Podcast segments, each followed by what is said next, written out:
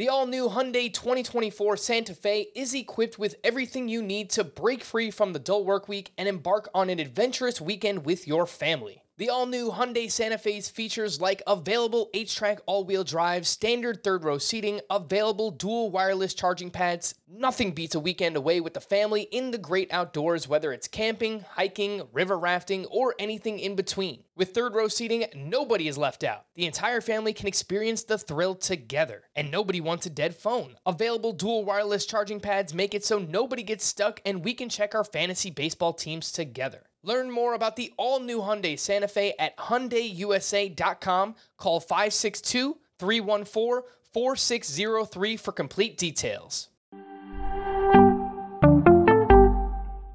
Welcome to the Fantasy Baseball Today podcast from CBS Sports.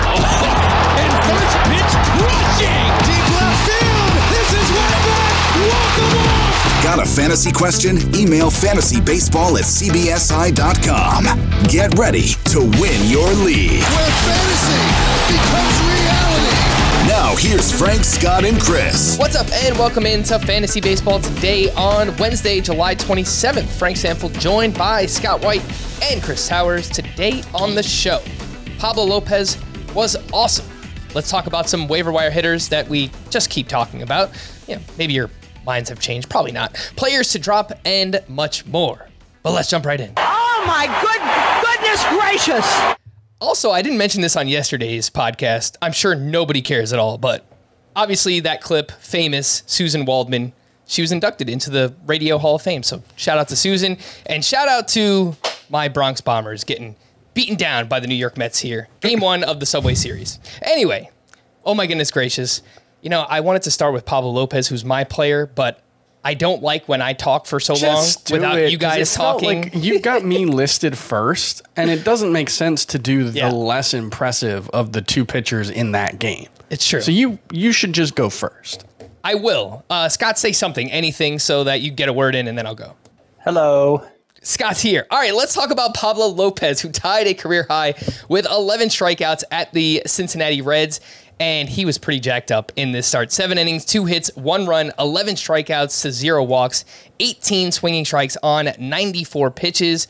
The velocity up across the board 1.6 miles per hour on the fastball, 1.4 miles per hour on the curve, uh, 1.5 miles per hour on the cutter as well kind of changed up the pitch mix in this start through his curveball, a season high 14%.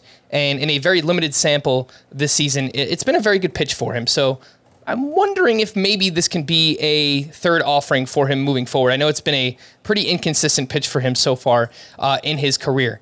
Pablo Lopez kind of needed this start because his previous eight starts before this, a 4.60 ERA. Where do you guys land on Pablo Lopez as of now? It's he got off to this great start, then obviously this most recent, you know, eight start stretch, not great, and then an awesome start here. So I think we're kind of at a crossroads. Like, do you kind of buy what we saw here on Tuesday, or do you look to capitalize and, and try and sell high before your trade deadline? Scott, you're up first. Well, he hasn't gotten hurt yet, so That's you could make a you could make a sell high case just from that perspective. Uh, yeah, it's been a while since he's been a bankable fantasy pitcher. You mentioned that eight start stretch. Seven of those eight starts were less than six innings, so um, he's about at his normal innings total right now because he has avoided getting hurt. So there there may be a workload, even if he manages to stay healthy in the second half, there may be some workload considerations at play uh, to preserve his health. Um, I presume he's a possible trade target. I think you mentioned that, Frank. So you know that's up in the air as well. Uh, anywhere he goes will probably be a more hitter friendly environment. So you have to take that into account too. And and you know, just the fact that prior to the start he was at less than a strikeout per inning. So there are there are a lot of ways you could criticize Lopez. I still think he's a good pitcher. I mean, I just look at the fact that he has you know, he throws strikes consistently. He has a, a very good swinging strike rate. He has a at least one plus pitch in the changeup. Like I, I think in the long run, it will be wise to start Lopez. But yeah, I mean, there's this question of exactly how good is he, and is now a good time to sell. Uh, you know, I, I would say see what you can get. If you can get a clearer, like top 20 type pitcher, I mean, I don't know how likely a pitcher for pitcher trade is, but that's that's kind of how I'm seeing Pablo Lopez right now. He's on the outside of the top 20 looking in. Yeah, I think Pablo Lopez, he's probably more of like a top 25, top 30 starting pitcher than the top 20 pitcher that we've had him ranked like for most of the season. He has that exquisite changeup, which you mentioned, Scott. I think his fastball is fine. But Chris is, you know, trying to find that third offering. He mixes in the cutter at times, the curveball, and both of those pitches are kind of inconsistent for him. And you know, I think if if he can kind of get what he got from his curveball in this start moving forward, then uh, you know, maybe there is higher upside for Pablo Lopez. So what do you think about him? Sell high or keep the guy? Yeah, I mean the curveball's not really a pitch that he's used all that often, really since 2019. Um, and it hasn't been a great pitch for him historically, so it, it kind of makes sense. Like he, it's been a really good pitch this season. The results have been really, really good. Fifty three percent whiff rate is outstanding. 071 expected woba is both of those are unsustainable, but still, you know, just indicative of how good the pitch has been for him. But yeah, I don't expect that to like unlock some new level for him. I think Pablo Lopez is what he is, which is a low to mid threes ERA guy who has some innings concerns, and that's a very valuable player. But you know, there's always the chance of that injury coming back. You know, he, he's missed time two out of the last three seasons with shoulder issues. Last season, significant time with the shoulder issues. So, yeah, it's it's a real concern. It, it's always tough knowing how to evaluate these kinds of players because we can't predict injuries. You know, like past injuries are the best indicator of future injuries, but try as we might, we can't actually predict when injuries are going to happen. In the long span of time, Pablo Lopez will get hurt again at some point. I wish he wouldn't. I don't wish it on him, but it's just an inevitability. That's true of all pitchers, but especially pitchers with his injury history. So, yeah, I think there's there's always room to sell high on him, and I think right now is probably your best opportunity because it's probably going to end up being his best start of the season. So, yeah, consider it, but it's not a a must. Like I've got him 25th, so right around the same rank that you guys mentioned, and the guys behind him are like Lucas Giolito, Charlie Morton. So there's you know, it's oh, a, it's a kind Charlie of, Morton over him at this point. I think I would as well, but it's kind of a squishy range at starting yeah. pitcher. You know, I think yeah. he's glob ish to to use that term. Well, I mean, to speak to the glob, uh, you know, I just moved Giolito down to 40th. So yeah, there's there's a there's a you know a, a, lot of different ways you could go with that range of pitchers. All right, I have one hitter and I have I have one pitcher and a couple of hitters. Would you sell Pablo Lopez for for Jacob Degrom right now if you could? I mean, what is Jacob Degrom's trade value? That's... I don't know. Like, I'm looking at the rankings, and we all have Degrom around like SP 20. So maybe you could pull it off. I, I don't know. Yeah. I well, know. that's. I don't know that. I don't know how much I want to. Exactly. Um, if it let let let's make it a league size issue. Ten team league, yes, I will. I will shoot for the stars with Degrom. 12 team points league. 12 team points leagues, which is kind of medium depth. Uh, I, I, I would, lean, I would. I would lean to, toward, yeah, trading for DeGrom, going for the upside. You only have so many lineup spots in that format. If it's a deep league, like a 15 team or 16 teamer, I'd be more likely to play it safe. Uh, to whatever degree sticking yeah, with Lopez that's is the playing it safe. Thing is, yeah. yeah. All right. And that's then a tough one.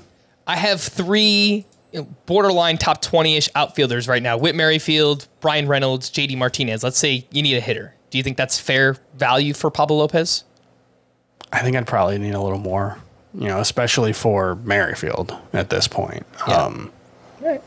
But uh, none of the, like, Martinez, I think, is the closest, but he's been kind of just okay for a while. And banged um, up. Similar too. to last season. Yeah. You'd, so, need, yeah, you'd, need, you'd need more in exchange for Lopez, is what you're saying. Yes, yes. I'd need okay. more to give up Lopez. Yeah. Go ahead. Top 70 ish overall players. Yeah, yeah, I think that's fair. Uh, oh my goodness gracious, Chris, for you on the other side of that game. Yeah, we'll look on the other side of that game and, and Hunter Greene, who, look, it's the Marlins, but you're happy anytime a guy with his potential puts together a good start, and he did. Uh, not a six strikeouts, six and a third innings, two earned runs, one walk. He had loading the page up, 18 swinging strikes, 11 of them with that slider. That remains a very, very good pitch. Velocity was up to 100.3 miles per hour. He remains arguably the hardest throwing pitcher in baseball. It's actually kind of funny. I was looking at Pablo Lopez, you know, had our, one of the highest velocity starts of his season, 94.4 miles per hour. He was the softest tossing player in this Marlins Reds game, a game between two of the worst teams in baseball, or Right. two bad teams, I guess, which is just baseball's nuts right now. Um, yeah, Hunter Greene, he's gonna continue to be aggravating, but I can't give up on him. Wow, I didn't realize his roster rate was down to 75%, which I guess makes sense when you look at the overall numbers for Hunter Greene. He's he's got Yeah, a five, ERA over five. he's got a 5.59 ERA. Like Yeah. I, I can't defend that. He also has 119 strikeouts. So I mean that is very valuable. He's got a great swinging strike rate, but you know the ERA, the WHIP, it hurts you quite a bit. And you know how many wins are you going to get pitching for the Cincinnati Reds? It's you know, I get it. He's a fun pitcher, but it's his. I feel like it, this is weird to say because obviously he has a ton of upside, but his upside is kind of capped right now. Just kind of pitching for the Cincinnati Well, Reds. I, yeah, I mean, I think he's generally trending in the right direction. Uh, you know, it helps his last three starts, the velocity has been up as much as it has. But I, I mean, a, a part, a, a big part of the problem with Greene from a rest of season perspective is that like his season's likely to end before most other pitchers. True. Uh, since the Reds are last place, like you, you don't need a bunch of 100 mile per hour fastballs used up for a last place finish. You know, like that. You don't need to put that kind of uh, get that kind of mileage out of his arm right now. And uh, you know, I, I think by the time he gets to 130 innings or so, it'll probably be pretty hard cap for Hunter Greene. Uh, Scott, your microphone was kind of doing that weird thing again. I don't know if you're like bouncing around or anything, but it just happens every now and then. I, I don't know why. Does it sound better now? You do. It sounds You- you- great. I'm you saying great. Hunter Greene's going to run out of innings and they're going to shut that guy down. It'll happen. You know what's Probably, Yeah, that's probably early fair. in He- September. He's about 10 innings shy of where he finished last season. And obviously, because he didn't pitch in 2019 and 2020 uh, because of injury and the pandemic season, that's his career high. So I, I would say he probably has like 40 more innings left in him. I, I think that's a, a decent number. And the way he's throwing, you know, that could be eight more starts. But, you know, there's no hard and fast rule with any of these. And Hunter Greene, given his history, you know, it wouldn't surprise me if the, the Reds wanted to push him to say 140 innings, 150 innings, just to have that base to build on. But it's it's impossible to know. He's kind of been treated like a work workhorse though this season in general. He this is his sixth He's throwing a lot of start, pitches. sixth start of over 100 innings, uh, 100 pitches, and he has a few like near 120, which is Yeah. pretty surprising. So. Um, more on Hunter Greene in a little bit. I mean, I'm, I'm going to bring up the workload issue a lot because I just wrote about it. It- The 18 starters that I think are at risk of a, not necessarily a shutdown, but a slowdown at least, where you know they do the skipped, they do the skip turn, they do the oh we're we're pulling you after four effective innings Yeah. kind of thing. And uh, Hunter Greene's on that list. All right. And, uh, you know, just continue to mention it, Scott. But if you haven't already, go check it out on the site. Of course, cbssports.com slash fantasy slash baseball. All right, Chris, uh, rather, Scott. Oh, my goodness gracious, for you from Tuesday. All right, almost 15 minutes in. We got our third. oh my goodness gracious. And I can't even remember who I picked. Who did I pick? Mike Clevinger. There you go, Mikey. Yeah, I just wrote about him uh, too, but I wrote about him in a different context because he is not going to run out of innings. Even though it's his first full year back from Tommy John surgery, he's missed so much of it with various ailments unrelated to the elbow. He's had three separate IL stints in the first half, so he is free to free to roam here in the second half and uh, trending the right way as far as workload goes. So he went seven innings in this start against the Tigers. It was an effective start. I mean, it was against the Tigers, two earned runs, five strikeouts is an unimpressive number, ten whiffs on 92 pitches, whatever. Uh, but it was a good start. And now four of Clevinger's last five starts have been six innings or more. And if there's no babying of him, then I'm not sure what there is not to like here because I, I look obviously small sample because of all the time he's missed, but I, I, I break down Clevinger and he, he, basically looks like Mike Clevinger. The velocity's been down a little from its peak, but that three year run uh, of Clevinger being a high end fantasy pitcher, I believe it was 2017 when it started his velocity is still higher than it was at the start of that run. Like mm-hmm. there, there had been some fluctuation with his velocity over, and, and we've seen him be infect, effective in spite of that. So I, I think his velocity is good enough for him to be, uh, for him to be a reliable pitcher for you down the stretch. The swinging strike rate looks good. He's not walking a bunch of guys, and and as I pointed out, he's he's giving you a legitimate starter's workload right now. The Padres just cut down to a five man rotation after being six man for most of this year. So I there's a lot to like I think about Clevinger going forward, and because uh, because you know he's kind of a forgotten man with all the time he's missed. I, I think it presents a good buy low opportunity. Yeah, one thing I will point out is you know, he did go seven innings in this start, like you mentioned, six innings or more in four of his last five. He's only thrown more than 94 pitches once in that span, and that was 98. So his pitch counts are 86, 98, 83, 94, and then 92 today, even though he went seven innings. So, you know, the, the pitch counts haven't been like super high given how deep he's pitched in the games. That's a good sign that he's been effective and, and efficient. And, you know, in this start, it was interesting. He didn't have a swinging strike, I think, until his 42nd pitch of the night um, and then had 10 in his final 50. So that's a pretty good sign. But yeah, I, I, don't expect Clevinger to be like I like I don't expect him to average six plus innings per start moving forward necessarily. But I, I do think he's always been someone who's outperformed his peripherals. He's always been someone who's you know, been a little better than you would think, at least in terms of run prevention. So I, I think that'll continue. I, I, think he is a, a buy low candidate. I agree with that, or a, just a buy in general and he is in a contract year, so perhaps looking to cash in on a big second half. I, I kind of mm-hmm. buy into those narratives. Uh, I think something you could pull off here, just in general, sell sell high, buy low, is Pablo Lopez for Mike Clevinger and another piece. Like if you're someone who sure. needs depth on your team, I think that's something that you can uh, look into doing right now. Let's move over to some hitters, the waiver wire hitters, and I mentioned like it's just hitters we've been talking about a lot recently because they, they keep playing well. So uh, we'll start off with Hunter Renfroe. He went one for four with his 17th home run. He's now up to 73% rostered. So, you know, more of a shallow ad, you know, maybe a head to head points league, something like that. Would you guys drop a Cody Bellinger for Hunter Renfroe? Bellinger hit his 13th home run of the season on Tuesday. I have no good reason to say no.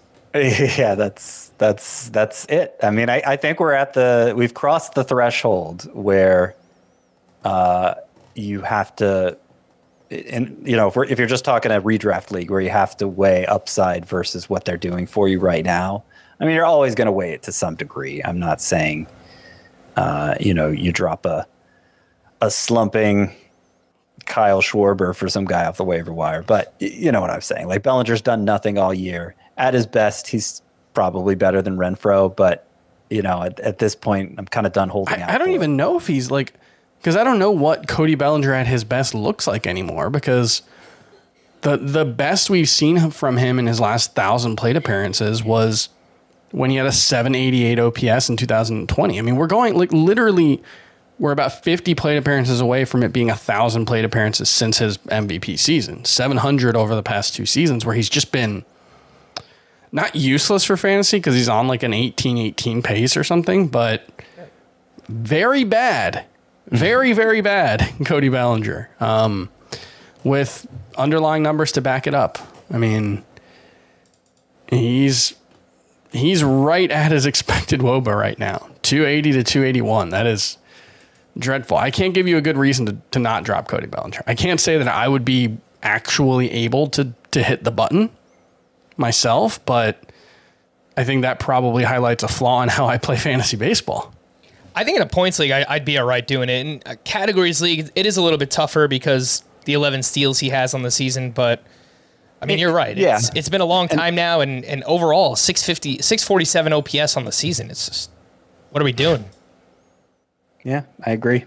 All right, let's move over to the third baseman that we keep talking about, Jose Miranda. Another big game, three for four with a double, two RBI, back to back three hit games, and now has the overall batting average up to 271. He is 45% rostered. Ramon Urias does it again. He went one for three, hit his 11th home run, and it was it was a pretty long one. It was it was a bomb. It was like 425 feet. It was like over there, whatever you want to call the Great Wall in left field, whatever they're calling it. Uh, but he has 11 home runs in 66 games. That is a 25 home run pace over 150 games. Uh, again, that is Ramon Urias. He's just having a massive July. Chris, how would you rank these three if you need either a third baseman or corner infielder? Miranda, Urias, Nolan Jones, who hit his second home run of the season on Tuesday. I think I would go Miranda, Jones, Urias. Um, Miranda, we, we still don't know what it, what the playing time is going to look like. That would be the biggest concern. But Miguel Sano was back in the lineup today. I think it was his first game back, right? And I um, believe so, yes. and Luis Arraez actually sat against the lefties. So, you know, it was Miranda in the lineup with Sano starting. So I don't know what that means moving forward. It's one game, who knows? But that's a good sign. And it, it'd be hard to take him out of the lineup right now. And he's, you know, got some pedigree. So I really like what we're seeing from Miranda, and he he would be the top guy for me. Yes, it was indeed uh, Miguel Sano's first game back. Scott, how do you rank these three? Miranda, Urias, and Nolan Jones, who, by the way, the strikeout rate has climbed as you predicted. It's not like unbearable. I think it's like 26%, but it has climbed a little bit for Nolan Jones. Yeah, but the the walk rate has been great. The quality of contact has been great. Uh, so I think if as long as those stay that way, and I have faith in the walk rate, especially looking at his minor league track record. As long as those stay that way, he can. He's a guy who who can afford to strike out at uh, at a near thirty percent rate. I think. Uh, questions of playing time there too. The the Guardians face so few left-handers since he got called up that I, I still don't think we have a clear idea how that's going to go. Him being a left-handed hitter. Did But I- the a- Muncy comp when he got called up? Did anybody make it? No, I don't think so. Okay, that- that's- maybe, that's- oh, maybe you did actually. I can't remember. I don't remember the one it makes you say. Chris. Yeah, uh, kind of a kind of a three true outcomes guy, I guess. Yeah. But uh, yeah, no, I mean, I, I don't, I don't, I don't buy this Urias thing very much. His quality of contact is pretty good. Like the the there, I'm not. I, I don't think it's nothing. Like I think Urias is worth picking up. I would just. He's I would rather have Miranda, especially. I think Urias and, and Jones is closer, but yeah, I do think the the overall skill set for Miranda is a little stronger. Yeah, I, I ranked them the same way: Miranda Jones and, and Urias. Like, Urias kind of reminds me of like remember when Freddy Galvis was useful for a couple years there. like he'd eke out twenty homers with a not terrible batting average. Like I, maybe that's what Ramon Urias could be. Urias's underlying numbers are better than that, I think. You know, the 73 per 73rd percentile on average exit velocity, 90th percentile on hard hit rate. You know, th- there are some things to like given that he's a, a pretty good contact hitter as well. So I don't want to downplay him too much. I picked him up in a few roto leagues where you've obviously got the middle and the corner infielder, mm-hmm. and I think having his versatility and the skill set that he brings right now, you know, hitting for a decent batting average and, and, and decent pop for, I mean, let's call it for what it is. The Orioles are, are playing pretty well right now, so it, I it's, mean, it's they a are pretty good not team. in last place. It's July 27th, and the Orioles are not in last place. That's remarkable. Yeah, shout out to them. So, by the way, I'm, I'm not sure if you mentioned this, Frank, but Jose Miranda has. Well, he entered today batting 315 since June 1st. And, and so with another three hits, he's probably up near 330. I, I don't know. I haven't done the math, but like, I, like that's how hot he's been. I, I, mm-hmm. I know the overall stat line doesn't look great for Miranda still because it took him a while to get going, but you know, and, and that's with average exit velocity is near 90 miles per hour during that stretch. The strikeout rate's about 20%, you know. And he's putting the ball in the air a lot. He's maximizing his power. So that's all good signs for Miranda. Speaking of high batting averages since June 1st. Steven Kwan went three for five with his seventh steal. And since the start of June, he is batting exactly 330, the 10th best batting average uh, during that time. Only a 9% strikeout rate, which kind of makes you think if you play in a points league, this guy might be pretty good. Well, you're right. Last 28 days, and this is before his big game on Tuesday, he is a top 10 outfielder over the past month in head to head points leagues. Steven Kwan is. So, uh, you know, obviously a lot of it has to do with that plate discipline, leading off, getting a, a good amount of plate appearances for the Guardians. He's 49% rostered. I don't think that I would make this move, but someone on Twitter asked me if I would drop Taylor Ward for Steven Kwan. And like in a shallow league, in a points league, I might do it. What do you guys think? Yeah, I don't think I'm there yet. In spite of what I just said with the the Bellinger Renfroe comparison earlier, I mean that's that's Bellinger, who Chris, as Chris pointed out, hasn't really been good since 2019. Um, you know, Taylor Ward was the best player in fantasy for two months, and has cooled off quite a bit, but you know, showing signs of coming around recently. And there's just like there's just no next gear for You know, like when he's hitting Yeah. 330, Scott, move around a little bit because it's happening again. Yeah, like he- here's here's a good example of, of the limitations for Kwan is since June 1st, he's hitting 330, which is the 10th best batting average in baseball, as Frank said. He is on an 83 run, 48 RBI, three home run, 14 stolen base pace. So like th- that's when he's hitting 330. Yeah. I just, yeah, he just, he doesn't do anything. That that's the problem. Like the steals are are are okay, but you know, I think we made the David Fletcher comp. You know, last time we talked about him last uh, on Sunday's show or Monday's show, and I just kind of think that's what he is. Like the batting average, I don't want to write it off. You know, the, the 330 batting average, that's going to help your fantasy team no matter what. But if he hits 290, 290 is still a really good batting average. But if he hits 290, he's probably not worth using. I don't think that he's. That's the difficult thing. it's hard to say he's a must add in a points league because it's just so shallow. You only, you know, starting probably, you know, 40 outfielders if you factor in some utility bats. But I mean, it's, you know, top 10 over the last month. It's, it's hard to Yeah. argue with that. So, you know, the numbers are what they are. So uh, if you're desperate for an outfielder in a points league, I I think Steven Kwan is, uh, is definitely worthy of an ad there. What size league do we add, if any? I brought up Jeimer Candelario on, I think it was yesterday's podcast. He went two for five, hit his 10th home run, his third homer in two nights, and he's having a good July. 268 batting average, five homers, 12 RBI, 923 OPS, 13% barrel rate in the month of July, and that's before this home run uh, here on Tuesday. So that number is only going to go up. He's 21% rostered. Uh, is this like a 12 team roto thing, Scott, or is it, you know, does it have to be deeper than that? What do you think for Candelario? I mean, I think it's desperation. You know, I, I, I understand why you keep bringing him up because we have we have to talk about somebody who's available, right? And I think it's just, you know, most of the players who are available at this stage of the season just aren't very good. However, I mean, I mean, maybe you lose your third baseman and and you have to sort through those options. Candelario appears to be a hot hand play, and he's been useful for stretches before. Had a good second half last year, though it mostly manifested as doubles. I would point out, which aren't useful and at least not directly useful in five by five leagues. So, you know, that you know that that's that's as much as I think you're going to get from Candelario. I don't think there's a breakout happening here or anything.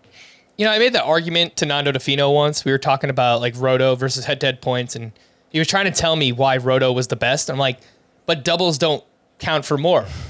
And then, of course, his response was, well, you're closer to scoring a run. So, Uh, yeah, I mean there there is an indirect impact though. I mean, it's kind of like on base percentage. Like, it, you know, it's it's not really impact, not really impacting a player's fantasy value, and it probably should. But you know, right. eh, Well, in points leagues it does. It depends what format yeah, you're no, playing. that's what I mean. Yeah, right. yeah, Yeah. But in Roto, yeah, I mean, it's, unless you score a run, a walk doesn't uh, really help. I, I guess it- if you factor and it in improves your chances of driving in a run too. If there's a guy on base, it's better than Sure. a single. Fair. Uh, some hitters in deeper leagues that kind of popped up here, you know, recently in general. Luis Rengifo, I feel like we spoke about him recently, Chris. We just kind of like laughed it off. He's he's been pretty good over the past month. I'll, I'll, pull up his July numbers. I meant to do that, but I didn't write it in here. He went two for five with two RBI. He is six percent rostered. Chad Pinder hit a grand slam in the month of July. He's hitting 308 with four homers, 17 RBI. And Victor Robles had two hits and his 12th steal of the season. He has led off the past two nights for the Nationals. And in July, he's hitting 280, two homers, five steals. So, I mean, that could be 15 team league worthy. Uh, Chris, what do you think about these three names in deeper leagues? Rengifo, Pinder, Victor Robles.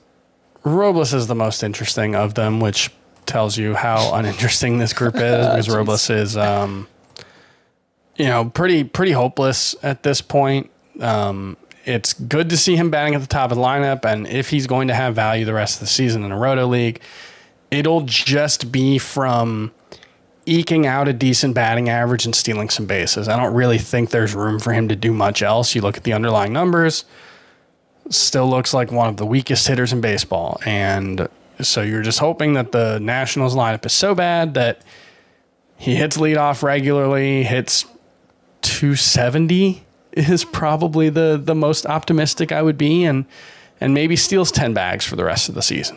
You know that that would be a success story for Victor Robles at this point.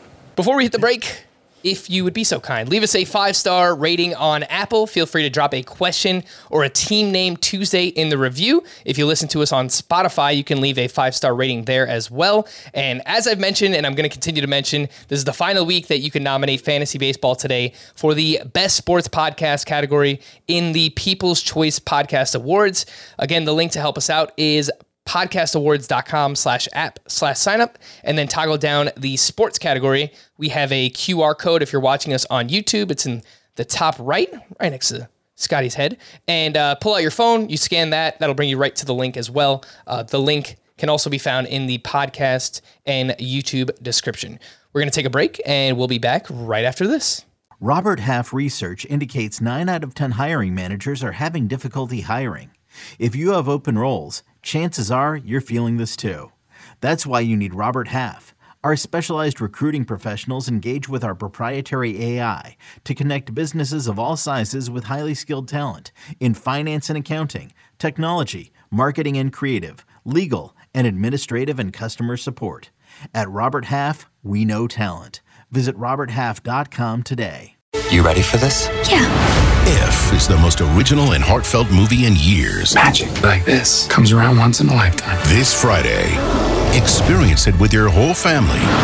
Can we do it again? If rated PG. The news and notes Fernando Tatis took batting practice with his teammates on Tuesday, the first time he's done so since injuring his wrist, and he could face live pitching a couple of times next week before going on a rehab assignment, which kind of makes me feel like mid August is a realistic timetable, assuming that we get no setbacks here with Fernando Tatis. Julio Rodriguez did indeed make his return to the Mariners lineup on Tuesday, and I think he's fine because he hit his 17th home run of the season. He, he looks like Julio Rodriguez. Manny Machado tweaked his ankle a little bit in extra innings, so something to watch there. Hopefully he's all right. Kris Bryant, who missed Monday's game due to a foot injury, returned Tuesday as a designated hitter, and it turns out that he's uh, dealing with plantar fasciitis. So, I am between that It's and no the fun. back, it's no, it's this guy's Rub beat your, up. Uh, just get a cold beer bottle and rub it under, roll it under your foot. That always helps me. Are, yeah, you're speaking from experience, Chris. Yeah, man, that's it's a it's a real issue. That's why I had to stop skateboarding. I, I know Kris Bryant comes here for medical advice, so I'm glad mean, look, I'm glad you're here. I'm not to saying it's provide it. medical advice. It's just you know he, he's starting to get into his 30s. I'm just you know trying to trying to help a, a fellow geriatric millennial out. Chris, how far did you get in your skateboarding career? I'm sure everybody's dying to know. Uh, I I I I ollied a five step once. what does that mean? Like you know five sets of five stairs. You I out- jumped down it. Uh, that's uh, that's like decently impressive, I would say. Yeah, I mean, I couldn't do it now. I'm barely. My wife won't let me. I've talked about it when that Tony Hawk uh, remake came out last year. I talked about buying a skateboard, and my wife rightly talked me out of it. Yeah. I'm pretty sure I could land a kickflip right now. Ooh, You know what I've always I- It's only it's just a question of whether I would hurt myself before I land it. I was never able to do a kickflip. I, I had some skateboarding days. I, I was not good. Definitely did not ollie down like five steps or anything. But Well, I, I wonder, like, what gives, as speaking as somebody who's not very coordinated or daring, I guess, like, what motivates you to try that in the first place? Like, what makes you think I The, could the do release that? of Tony Hawk's Pro Skater that's the entire reason. for Yeah, me but, and like- millions of other people. I, I get that would make you want to be able to do it, but what makes you think this is not like. I was like- 11. okay. Okay. When I was younger, I I used to use it as a form of transportation. I mean, that, that was one of the legitimate reasons. And then, you know, I mean, being able to land any kind of trick, it just, it's a pretty cool feeling. But yeah, it's pretty uh, cool, yeah. man. out, yeah, I wouldn't. I Well, would The that's first time you land a but, like- tray flip, ooh boy. But I imagine that the first time you try it, it doesn't go successfully. no. Oh, And it's it's it's very just painful. endless hours of frustration and pain. Yeah. yeah. Yeah. Yeah. Okay. Okay. Yeah. No pain, no gain. Come on, Scotty. So you just, I don't remember how so we you got just here. Don't don't mind it. Okay. Uh, anyway, Giancarlo Stanton was placed on the IL with left Achilles tendonitis, which kind of came out of nowhere, retroactive to Sunday. Um, I don't know. Maybe this affects their trade deadline plans, pushes them towards an outfielder. We'll see. Bobby Witt Jr. has missed two straight due to right hamstring tightness. Mitch Haniger moved his rehab assignment to AAA on Tuesday and should be back soon with the Mariners. Speaking of which, George Kirby was recalled and Matt Brash was optioned back to AAA. More on Kirby in just a bit. Jesus Luzardo will make his third minor league rehab start Wednesday at AAA. He's 72% rostered, could be out there in some shallower leagues. Mackenzie Gore was placed on the IL with left elbow soreness. Not yet clear what the exact injury is, so uh, once we find out, we will let you know. Garrett Cooper was placed in the IL with a right wrist contusion. Lewin Diaz was recalled by the Marlins and I believe starting at first base here on Tuesday. Max Kepler has been diagnosed with a mildly displaced fracture of his right pinky toe. There is a chance that he'll be able to avoid the IL. Francisco Mejia was placed in the IL with right shoulder with a right shoulder impingement, which should help the playing time of Christian Bethancourt. Apparently, the Tigers are shopping everybody, including Tarik Skubal, which actually comes as a bit of a surprise. Obviously, he's like young and kind of good, kind of exciting. Hmm. So I don't, I don't know if anything has, will come. has a lot of control left, which is normally what front offices value the most. So that's yeah, that that is. I, I imagine they need to be blown away for to to move Skubal, but yeah, Yeah. that's that's interesting. Yeah, probably won't happen. But speaking of trade rumors, apparently the Mets and Cubs have talked about a deal including both Willson Contreras and reliever David Robertson. Also, Josh Bell is a priority for the Houston Astros, which That'd be pretty good. I think would be a nice little boon to his value. This one was really unfortunate. The Diamondbacks' first round pick, second overall pick in the MLB draft, Drew Jones suffered a shoulder injury during his first batting practice with the team on Monday, and sounds like he will not play any pro ball this season. And in fact, I saw a report that he, he might not even be ready for spring training next year. So They've had like it is really crazy. bad luck with their top prospects, right, Scott? Like, didn't Corbin Carroll miss a significant amount of time with a shoulder injury? And Yep. yeah, Yeah, I think he missed rotten you know, luck. most of last year, Corbin Carroll. And, you know, to his credit, he's returned this year and, and looked phenomenal. So Yeah, it, it certainly hasn't hindered his development, which you would expect it to. I mean, the the fact that he just crushes every level despite having played so few games in the minors, like he's Corbin Carroll shaping up to be my number one overall prospect next year. He was my number one midseason prospect. Yeah, I, think that makes sense. He is just having an, a monster season in the minors. Uh, speaking of Drew Jones and, and just the MLB draft, if you haven't, go back in on, on demand and listen to uh, the podcast that Chris did with our buddy the Welsh last week. It was, you know, recap of the first round and, and first year player draft rankings. Obviously, you know, the value of Drew Jones has changed quite a bit, but uh, I thought you guys did a really good job. So, anyone who plays in Dynasty Leagues, go check that out. More first round pick news. Pitcher Kumar Rocker has officially signed with the Texas Rangers one year after he was not offered a contract by the Mets, the team who drafted him last year. Waiver wire pitchers, not really the best night for this on Tuesday, but George Kirby could be out there in some shallower leagues and he returned to the mound for the Mariners and he was solid. Five shutout innings, two hits, one walk, four strikeouts, only threw 51 pitches in this start, had six swinging strikes, changed up the pitch mix a little bit. He did not throw his changeup, which he uses about 10% usually, and he threw a new sinker, 14%, which you know we've also seen from his teammate Robbie Ray, just incorporating a new uh, sinker. So I thought that was kind of interesting for George Kirby. Scott, how would you rank these four? Uh, shallow leagues, waiver wire pitchers, Kirby, Luzardo, Andrew Heaney, Hunter Greene. They're all between 70 and 75% rostered.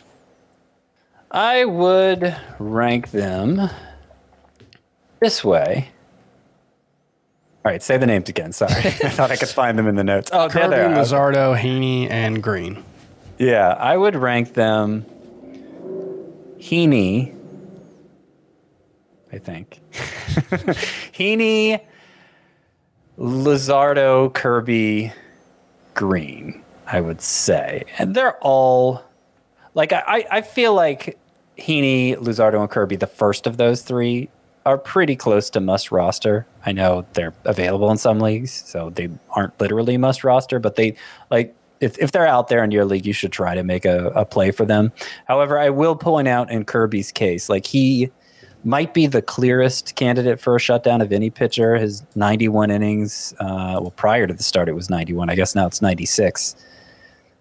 The, the most he's ever thrown as a professional is 67 and two thirds. So, you know, he's al- already almost 30 over his previous career high.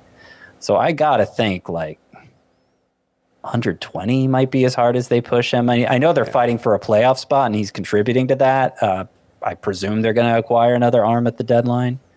So, you know, that that really shouldn't impact your thinking as to whether or not to pick up Kirby cuz like you know, if he runs out of innings, who cares? You can enjoy him in the meantime, but uh, I do think he'll run out of innings at some point.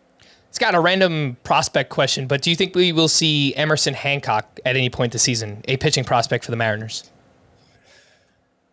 Uh, you know, I haven't really. He's been very good. He's doing. Two point one five ERA, one oh seven WHIP, eleven starts at Double A, but he is twenty three years old. So- Yeah, and you know he's thrown only 46 innings. I know he missed some time with injury earlier this year. I, I mean, it's it's possible. Sure. I mean, I I don't think like if if the Mariners find themselves with a hole in their rotation and they're still very much in the playoff mix, like I, I don't think they're gonna they're gonna stop themselves from calling up Hancock to to help if if they think he can help. So yeah, it's possible. I'm not necessarily counting on it. And I don't know how high the upside is anyway, because like he hasn't been a strikeout per inning guy in the minors. He's more of like a a high floor prospect rather than a high ceiling prospect. But yeah, it's a name to keep in mind, Emerson Hancock. All right. Uh, Chris, Keegan Thompson, are you looking to add him anywhere? Uh, he actually had the longest outing of his career here on Tuesday. Up against the Pirates, he went seven innings, two unearned runs. He had seven strikeouts to zero walks, 14 swinging strikes on 97 pitches, and he leaned more on his four seam fastball in this start. And he doesn't throw it very hard, but it's a very high spin rate fastball, 91st percentile in terms of spin rate. And Keegan Thompson has a 3.16 ERA on the season, 55% rostered, and he's SPARP eligible. Chris, what do you think about Keegan Thompson? I've had a hard time getting excited about him. He, he's one of those guys who just kind of he's kind of average at everything. Like all the all the skills that we look for at starting pitcher, he's like average or maybe a little bit below. And so I I like 55% roster, that sounds right. I, I can't imagine there are too many leagues where uh, I would think Keegan Thompson needs to be added. Uh, relative, like he's definitely behind Kirby, Luzardo, Heaney, and Greene for me. Although the Sparp eligibility, you know, that helps. In deeper leagues, uh, Jose Suarez, just wanted to point out, he had a strong start at the Royals, five and a third shutout, three hits, one walk, three strikeouts, 11 swinging strikes on 70, 78 pitches. That's a pretty good ratio. Completely changed up his pitch mix in this start. Threw his slider 44%. That was 10% entering this start. Uh, and he threw his sinker 24%. That was 8%. So just completely changed everything here. Uh, Scott, the overall numbers are not great, though the swinging strike rate is kind of intriguing. What do you think about Jose Suarez in deeper leagues? Yeah, I think you basically said it. The swinging strike rate is kind of intriguing, but that's about it. And I, I you know, that's that's not enough. I sat him in the 2014 Dynasty League this week. All right, and yeah, That kind of tells you. that's a pretty deep league. So. Uh, I, I just I want to pay attention to this pitch mix because it's just such so drastic of a change. So again, this is just for like the deepest of leagues. The dropometer. These are uh, among the most dropped players on CBS right now, and I, I mentioned his name earlier, Taylor Ward. Since May 21st, why the date May 21st? Uh, Mike Kurland, who we have had on this podcast before, pointed this out on Twitter that that was the day after Taylor Ward left with neck slash shoulder issues and hasn't really been the same since. So, uh, in 43 games, 231 batting average, four homers, one steal. He's still 84% rostered. Scott, we'll start with you. The dropometer on Taylor Ward. So who was it I said I preferred him to earlier in the show? Steven Kwan. Steven Kwan. Yeah. Okay. Uh, because I, I don't think I don't think uh, and I, I'm I'm glad it was somebody as low end as that because I don't bel I don't think Ward is beyond dropping, particularly in like a three outfielder league. Obviously, five outfielder leagues. There's just so few outfielders to turn to that you kind of want to hold on to anybody with uh, impact potential. But you know the the track record for Ward isn't great, and the second half of his season so far has he's been utterly useless. So uh, I could understand moving on to like a Hunter Renfroe or something like that if you play in in a three outfielder league. All right, let's move over to Patrick Sandoval. Yes, Chris, you will get Patrick Sandoval. He's got a 3.64 ERA. His whip is 1.51. One of those things is not like the other. And in the month of July, he's he's been brutal. 7.11 ERA, uh, still over a strikeout per inning. The, the swinging strike rate is solid, but the walks, the hits, big big issues for for Patrick Sandoval. Uh, and as we mentioned with other Angel starters, he's virtually never going to give you two starts in a single week. Chris, I've got some questions recently about Patrick Sandoval. Where is he on the dropometer for you? I'm not going to be able to bring myself to drop him, but it's one of those situations where I couldn't necessarily give a good articulation as to why someone else shouldn't. Um, you know, it, it's interesting the the thing that he's changed in the month of July. He's gone away from the four seam fastball. He he has almost not thrown it at all after it being his most used pitch. I don't want to say his primary pitch, but his most used pitch.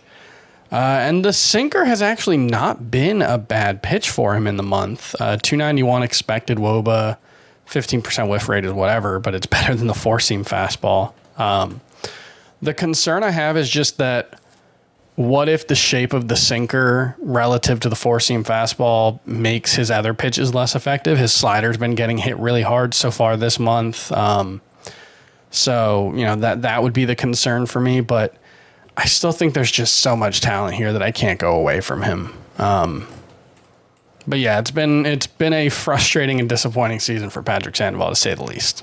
Scott, would you drop Patrick Sandoval for any of the names that have emerged recently? Aaron Ashby, Reid Detmers, Nick Lodolo. I think I would drop Sandoval for Ashby. I just think I think the ceiling's higher for Ashby, and and you know if there are immediate concerns for both, I I'll take the ceiling guy. Not that Sandoval See, doesn't think have a good Sandoval's ceiling. ceiling is still so the swinging strike rate is so high. He just like needs to figure out how to Ashby's, not die. with Ashby's his is higher, right? I think it is. They're very similar pitchers, actually. Both lefties. They get lots of strikeouts, uh, but they struggle with control. Both of them. Yeah. Yeah.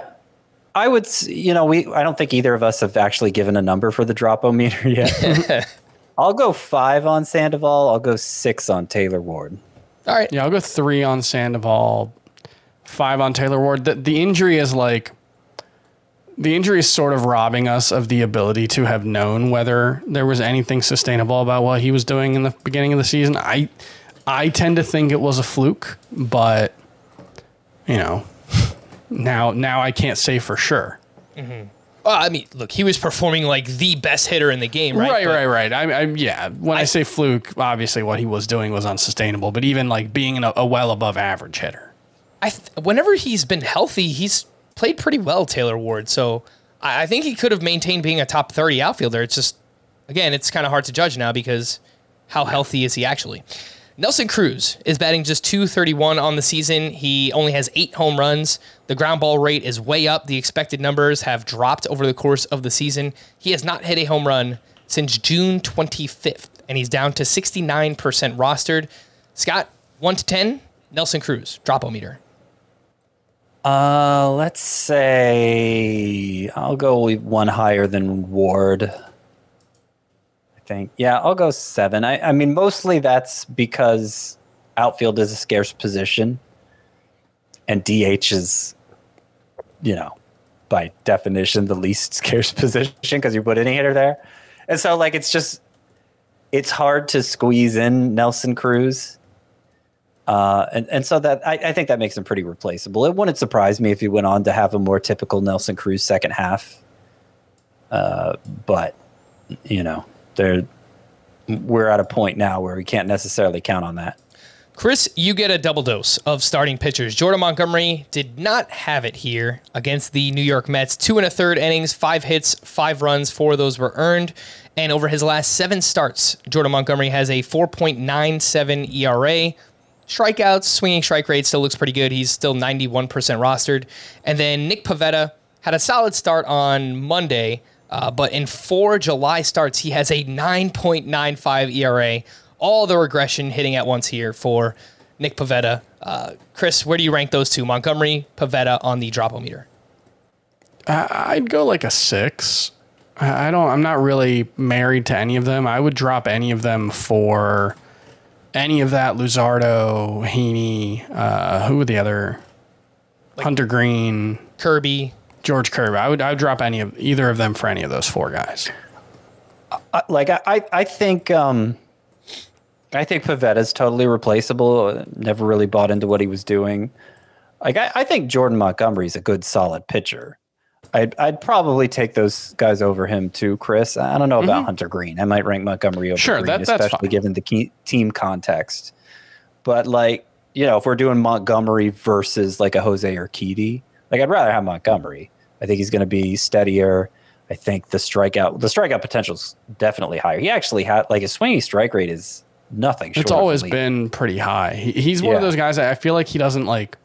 He's got good swinging strike rates, but he doesn't have like a great put away pitch, uh, or if he, he doesn't like finish guys yeah. off well. It's it's always been the case that he's put together. He's got like multiple good looking pitches, but like the overall strikeout rate tends to be a little underwhelming. I think. Yeah, no, that, that's exactly right, Chris. I was watching the game on, on Tuesday here, and it was like foul ball after foul ball and two strike counts. Like just could not finish batters off. And he's got a really good changeup. He's got a really good breaking pitch, but like his fastball, his sinker are just they're so mediocre and they get hit pretty hard. So mm-hmm. it, it, just kind of limits the upside of Jordan Montgomery. I, I, I think he's a high floor player, which is fine. It's just he's never yeah. like his swinging strike rate is always going to leave you wanting more and thinking that yeah. something will come, but it never really happens for Jordan Montgomery.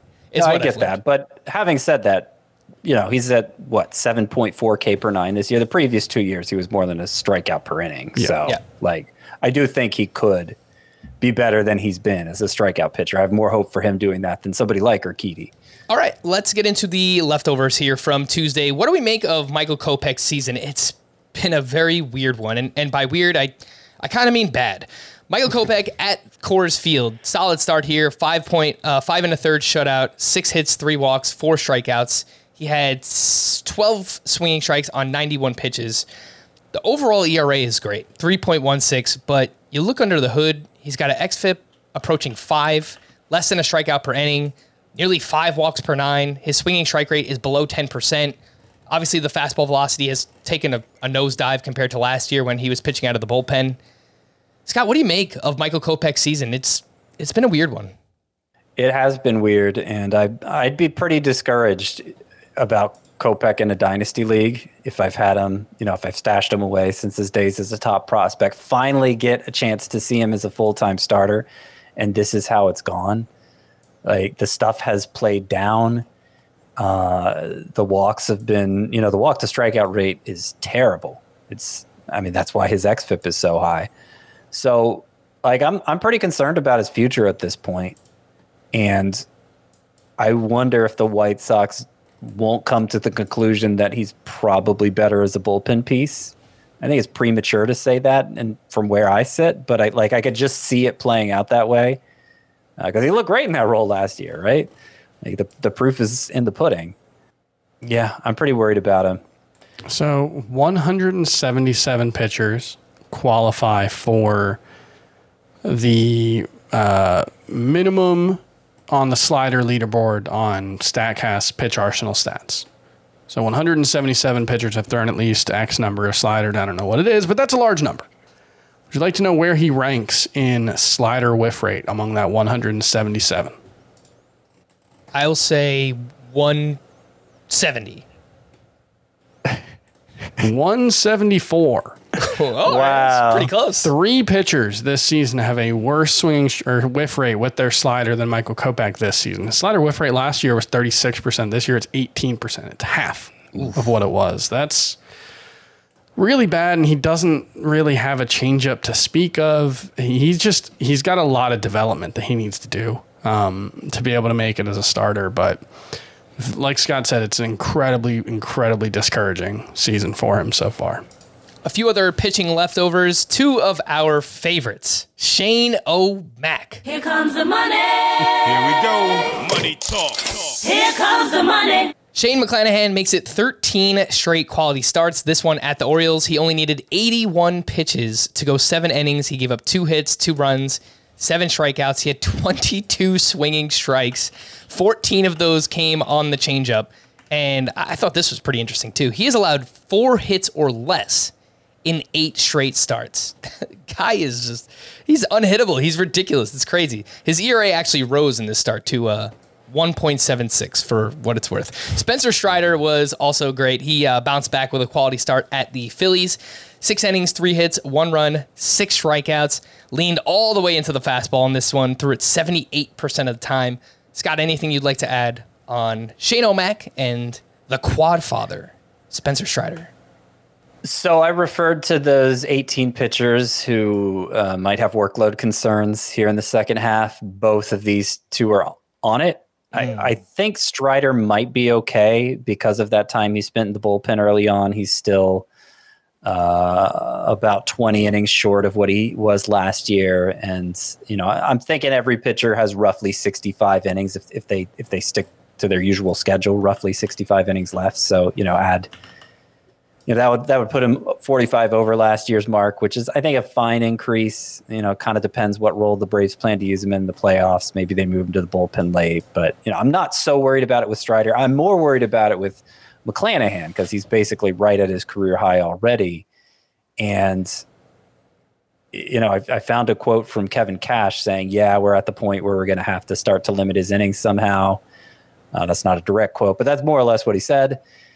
And then, of course, right away, McClanahan throws another seven inning start. so, like, the Rays are a very cautious franchise by nature. They guard, they protect their assets as, as much as any club because, you know, they.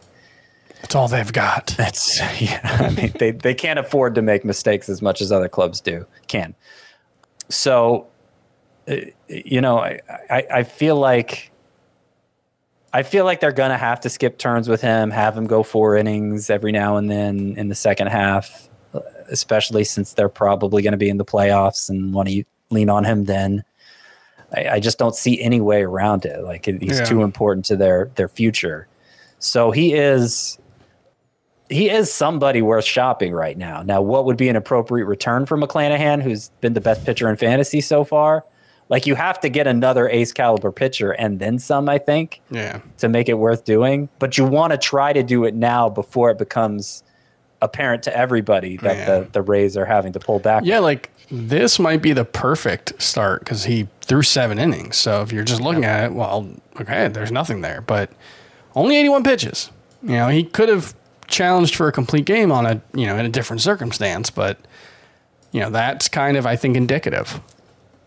It hurts my heart to say this, but I have thought about shopping him in the leagues where I have him, uh, especially like 15 team roto leagues. You know, you have holes in other places. You could turn McClanahan into like two viable pieces in deeper leagues. So it's something I'm probably going to try to do. It Well, it, hurts, It, it should be more than viable. Like, like if you're doing it right, like it should be. Oh, two I mean, it should be two great pieces. Yeah, Yeah. yeah, Yeah. exactly.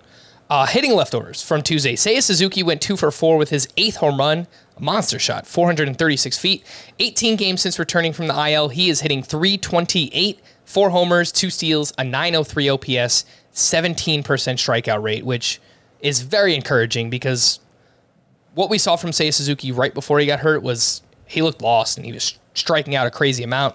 Uh, but he has really, really returned and uh, he's looked very strong recently. Michael Harris went two for four with his ninth home run and he picked up his 11th steal on Monday night. So he's also batting 292. His 150 game pace, 25 homers, 31 steals. Michael Harris has just been amazing. Uh, I, I, grouped these two together because I recently moved Harris and Suzuki back inside my top 35 outfielders. Does that sound right, Scott? Uh, I think definitely for Harris, Suzuki. Suzuki's been awesome, man. I, I know it, he has been recently, and the strikeout rate has been like the strikeout rate has fluctuated so much this year that like I, I think I think his success hinges on that, and I just don't really have a great feel for how much contact Seiya Suzuki's Seiya Suzuki's going to make. Uh, but He's- Harris, I think, definitely belongs in, It's in weird high end outfielder group. with Suzuki, he's not swinging and missing very often at all. His whiff rate's in the 60th percentile. His chase rate's in the 93rd percentile. So I think there there are reasons to believe that his 26% overall strikeout rate might be inflated a little bit. He's very patient. Um, I don't know if it's you know patient or selective or passive. You know, those are all kind of different versions of the same thing. Um, but I think it's mostly good from what we've seen from him. Oneil Cruz went one for three with his sixth home run, 111 miles per hour off the bat, and he now has a modest six game hitting streak. Progress. Aaron Judge had a sock and a shoe. 39th home run, 10th steal of the season. Big night for the Blue Jays sluggers. Vlad Jr. hit his 21st home run. George Springer went three for four with a grand slam, which was his 18th home run. And I also wanted to include Alejandro Kirk in here, but I didn't write it down. So I'll pull it up and I'll let you know what he did. Cedric Mullins went one for three with a sock and a shoe of his own, his eighth home run, his 21st steal. He now has the batting average up to 263 overall. Starling Marte went two for four with his 10th home run, and he has really come on recently. Last 15 games, he's batting 390 with three home runs and three steals. That is Starling Marte. Uh, Alejandro Kirk went one for five with his 12th home run of the season. Byron Buxton hit a another one as well, his 24th home run of the season. The call to the bullpen for the Cubs. Rowan Wick pitched in the eighth inning. Mychal Givens pitched the ninth for his second save. And we last saw David Robertson on Sunday. Do you guys think maybe they're just kind of holding out until they trade Robertson? You know, maybe they don't want him to get hurt, so they're not pitching him. What do you guys think? Yeah, I mean to a degree, like it, they can't they can't go a week without pitch. Like we're we're still what five days away from the trade deadline. It's later than usual this year. It's August second at six p.m. Eastern time. Uh, so we're several days away from Seven. the trade deadline still. What is it? Um, what was that? Seven days. Seven yeah, days. seven yeah. days away. Okay. Yeah. So yeah. Um, so like you know, unless they're planning to trade him tomorrow, they will have to use him some. But I had the same thought too. They they must not be using him because they just don't want to risk injury right now. Right. Uh, for the Marlins, Tanner Scott struck out one for his 13th save. Still kind of hoping out, uh, holding out hope that Anthony Bass will get a chance. He pitched. I'm not. inning. I have a lot of Scott. Thank you. Nah, definitely doesn't have to do with the name or anything, right? no. But um, Orioles. Jorge Lopez gave up a hit, but picked up his 19th save for the Braves. Kenley Jansen recorded the final two outs for his 23rd save. For the Mets, Edwin Diaz recorded the final four outs, all via strikeout. He has I been believe amazing. he already has as many strikeouts as he did all of last season. It's crazy. Uh, his 22nd save of the season. I don't know if you guys saw the game. Um, Aaron Boone, which I have no idea why he did this. He pinch hit Joey Gallo in the eighth inning of this game to face. It was against Adam Ottavino at the time, and Buck Showalter's like, "No, you're gonna face Edwin Diaz, and he's gonna strike you out immediately." And that's exactly what happened. So poor Joey Gallo, I guess. For the Padres, Taylor Rogers entered with a one run lead and he gave up one run on two hits and a walk. His last 21 outings, he has a 7.61 ERA. Chris, do you think there's a chance anyone else could step up here for the Padres, or maybe they make a move? Uh, Luis Garcia pitched in the eighth inning of this game, and he's been solid this season. What do you think about the Padres? Yeah, I could definitely see them making a move. They're always aggressive in in trades, so it wouldn't surprise me if they did that. But you know, we haven't seen them moving away from Rogers so much yet, so I'm not expecting it. But I don't know if you wanted to speculate on Luis Garcia, go ahead. For the White Sox, Liam Hendriks gave up a solo homer but converted his 19th save. For the Mariners, they had a two run lead. Paul Sewald pitched in the eighth inning. He gave up two runs on one hit, two walks. That's now two games in a row where Sewald was pitching in the eighth inning. Uh, you know, he's basically their high leverage guy. He's, they don't have a closer there. And then for the Rangers on the other side, Brett Martin entered with a one run lead. He gave up two runs on two hits and two walks, and he has looked pretty bad recently. So uh, maybe the Rangers are close to uh, going to someone else. Maybe they make a move. I, I don't know what they're going to do, but it's not really working with Brett Martin right now. To stream or not to stream for Wednesday, we've got Brad Keller versus the Angels, Cole Irvin versus the Astros, Marco Gonzalez versus the Rangers, Braxton Garrett at the Reds, Domingo German at the Mets, and Tyler Wells versus the Rays. Yep. I'd try out Garrett at Cincinnati, see if he can do it against somebody other against other than the Pirates. It's basically what I said yesterday. I'm saying it again. All right, consistency. We like that. Yeah. On Thursday, I agree. Graham Ashcraft versus the Marlins. This will really test it. Can you pitch anybody against the Marlins? Jordan Lyles versus the Rays. Brady Singer at the Yankees. Ashcraft's not the worst pitcher we mentioned in this segment. I mean, he's been pretty bad recently. Uh, he's not the worst pitcher we mentioned in this segment. That's fair. Typically, Uh, Kutter Crawford versus the Guardians and Justin Steele at the Giants. Graham Ashcraft. Ooh. Yeah. Ooh. I think Kutter I'm gonna, Crawford is I'm gonna do it until the Marlins make it look bad. I've got a bad feeling about Graham Ashcraft, man. No, I don't know. I don't feel good about it, but We also don't feel good. everybody look good. We also, yeah, we do also don't feel good about the Marlins. We're gonna wrap there. For Scott and Chris, I am Frank. Thank you all for listening and watching Fantasy Baseball today. We'll be back again tomorrow. Bye bye.